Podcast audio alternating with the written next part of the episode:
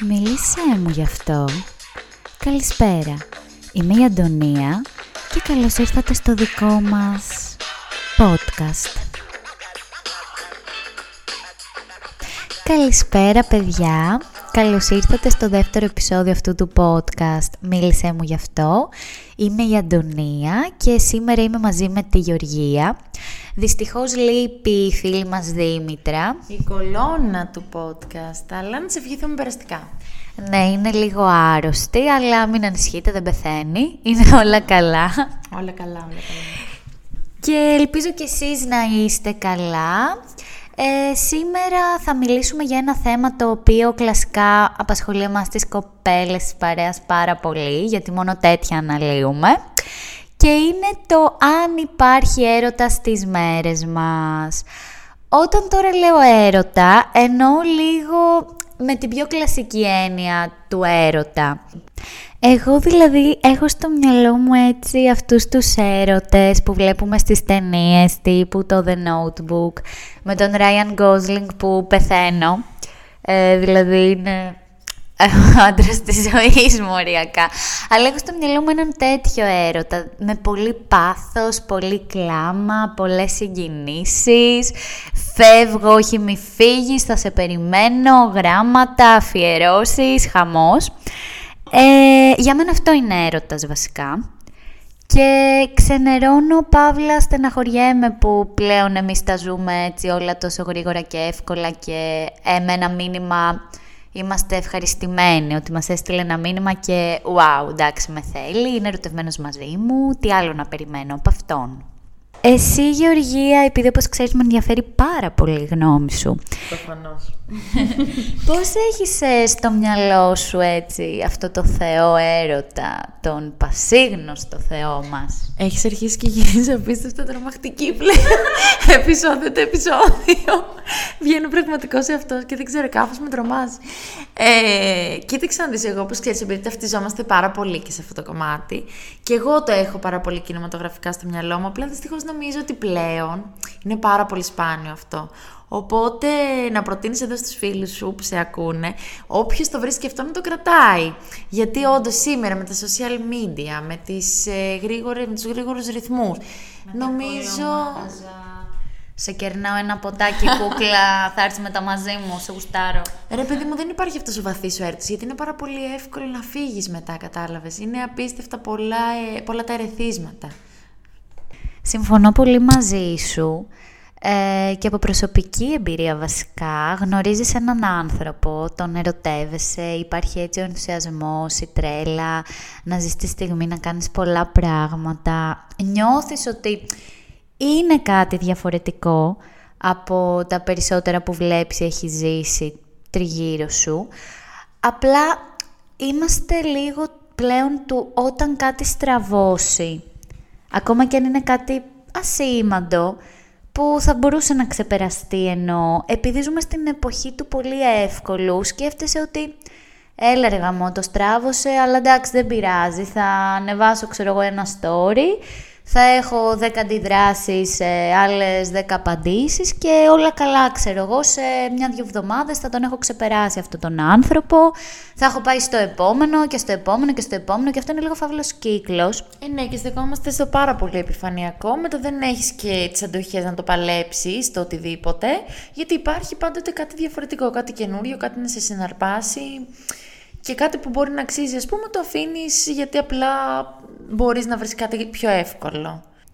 Ναι, απλά εγώ τώρα σκέφτομαι και αναρωτιέμαι ότι η αλήθεια είναι ο έρωτας δεν μπορεί να κρατήσει και για πάντα. Δηλαδή, ο έρωτας κάποια στιγμή γίνεται μετά αγάπη, γίνεται συντροφικότητα, γίνεται συνήθεια, ρουτίνα, δέσιμο, αϊ στο διάολο φύγει από μπροστά μου.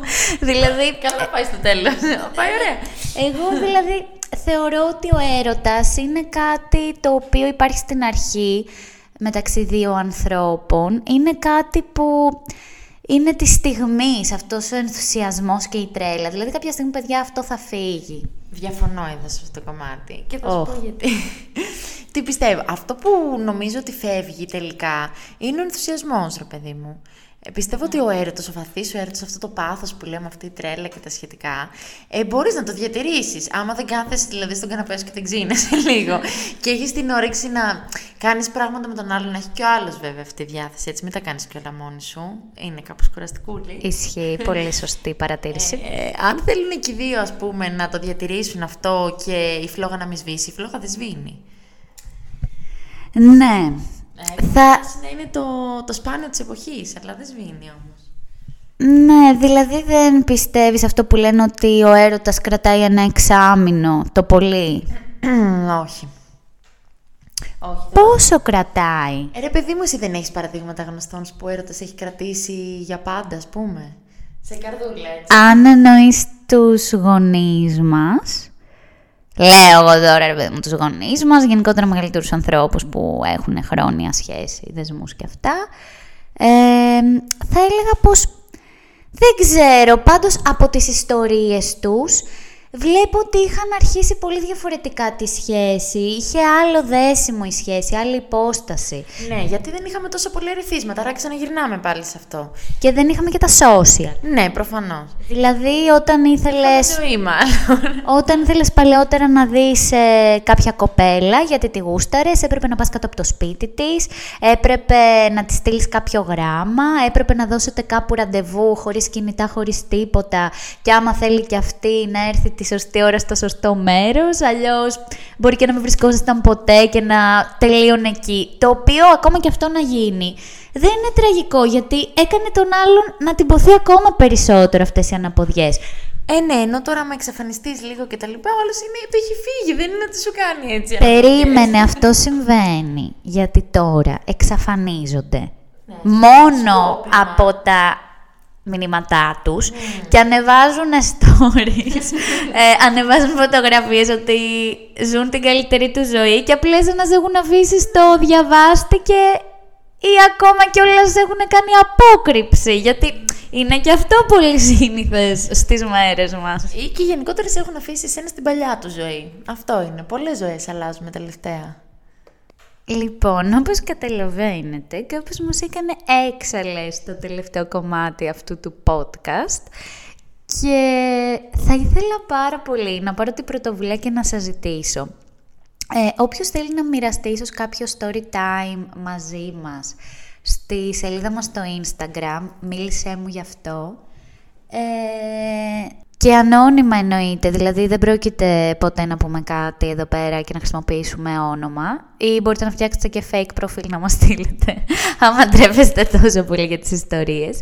Ε, να μοιραστείτε μαζί μας έτσι κάποια ιστορία περιέρωτα η οποία ήταν περίεργη ή σας έχει στιγματίσει ή έχει έτσι ένα suspense, κάτι τέλος πάντων στη ζωή σας που θεωρήσατε ότι πέρασε ο έρωτας αλλά δεν ακούμπησε.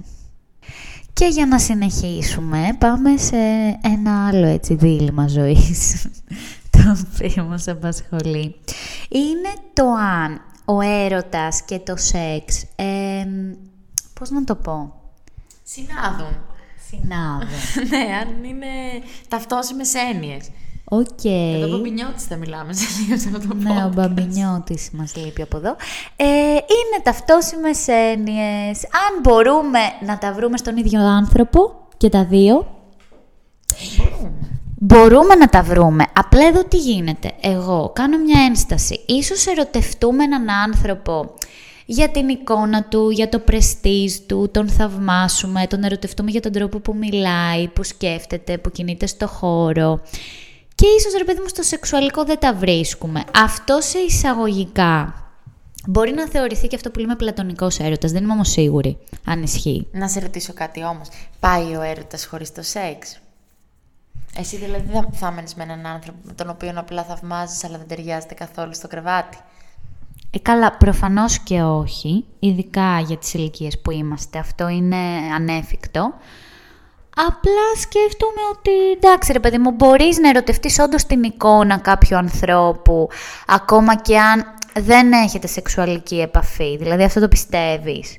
Αυτό που λέμε το πολύ κλασικό. Εγώ είμαι ερωτευμένη με το Ryan Gosling. Το λέω δεύτερη φορά σε αυτή Καλά, την εκπομπή. Αυτό είναι άλλο όμως. Έλα, τώρα αυτό δεν είναι. Είναι καθαρά θέμα εικόνας. Τώρα, άμα τον έχεις τον άλλον καθημερινά και εσύ να αναστρέφεσαι και απλά λες ότι είμαι ερωτευμένη, ας πούμε, με την προσωπικότητά του και με την εικόνα του, θεωρώ ότι μπορεί να συμβεί, απλά πρέπει να είναι πραγματικά τρομερά, ε, πώς να σου πω, ιδιαίτερος άνθρωπος. Γιατί κάποια στιγμή όταν θα υπάρξει και η σύνδεση αυτή η πνευματική, η σωματική ταυτόχρονα και δεν ταιριάζεται, ενδεχομένως ένα κομμάτι θα ξενερώσει.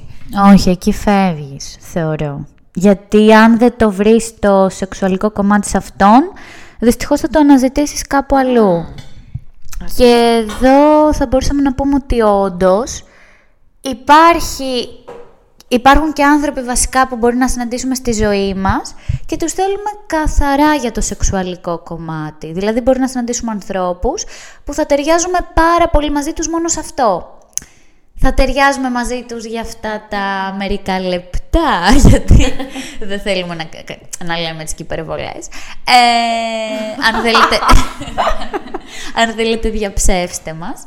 Και αυτό ρε παιδί μου, αλλά μετά θα πεις δεν μπορώ με αυτόν τον άνθρωπο, δεν κάνει για μένα, δεν ταιριάζουμε σε τίποτα άλλο, είναι μόνο για αυτό το κομμάτι. Να κλειστούμε σε ένα σπίτι και μετά ο καθένας στο δρόμο του. Και παιδιά για να κλείσουμε σιγά σιγά, γιατί νομίζω σας πρίξαμε με την πολυλογία μας as always, ε, θέλω να πω ότι ο έρωτας είναι ένα... Από... Όχι. Αν όχι το ωραιότερο. Αν όχι το ωραιότερο. Είναι ένα από τα πιο ωραία πράγματα στη ζωή και είναι πολύ σημαντικό να μην έχουμε αναστολές και όταν το βρίσκουμε να το ζούμε και να παλεύουμε γι' αυτό και όχι να αποζητάμε το εύκολο και το γρήγορο λες και ο έρωτας είναι junk food γιατί είναι ένα ωραίο σπιτικό φαγητό και κάπου εδώ, αν ήμουν λίγο πιο διάσημη, θα κόλλεγε και μια πολύ ωραία διαφήμιση από κάποια πλατφόρμα delivery, αλλά ακόμα δεν έχω αυτή τη δυνατότητα. Και αυτό, παιδιά, ερωτευτείτε, ζήστε, μη φοβάστε τίποτα. Και ο πόνος και ο έρωτας, να ξέρετε, είναι το ίδιο πράγμα. Α, έτσι λες. Να το συζητήσουμε αυτό σε κάποιο άλλο επεισόδιο σου. Μπορούμε και τώρα, δεν... Ε, Εντάξει, επειδή κουράσαμε πάρα πολύ, θεωρείς ότι είναι ίδιο δηλαδή αυτά τα δύο πράγματα. Ότι πόνος ταυτόσιμος με έρωτα; Εγώ απλά θεωρώ ότι όταν ερωτεύεσαι πραγματικά, γίνεσαι πάρα πολύ δράμα, τα βλέπεις όλα πάρα πολύ πιο έντονα, βασικά τα ζεις πιο έντονα και τα βλέπεις όλα πιο μεγάλα από ό,τι είναι στην πραγματικότητα. Οπότε αυτό το πράγμα αργά ή γρήγορα σίγουρα θα έχει και την καταστροφή του. Α, για μένα μιλάς, συγκεκριμένα είναι προσποποιημένη κατάσταση.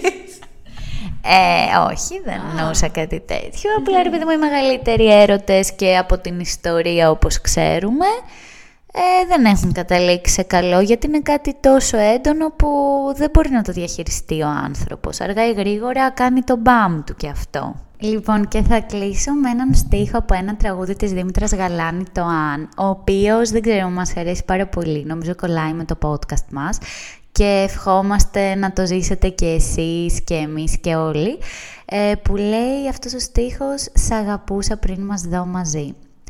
Και κάπου εδώ θα σας αφήσω. Ελπίζω να σας άρεσε και το δεύτερο επεισόδιο του podcast μας. Να έχετε μια υπέροχη εβδομάδα και μόνο θετικά vibes. Σας φιλώ. See you soon στο επόμενο δικό μας podcast.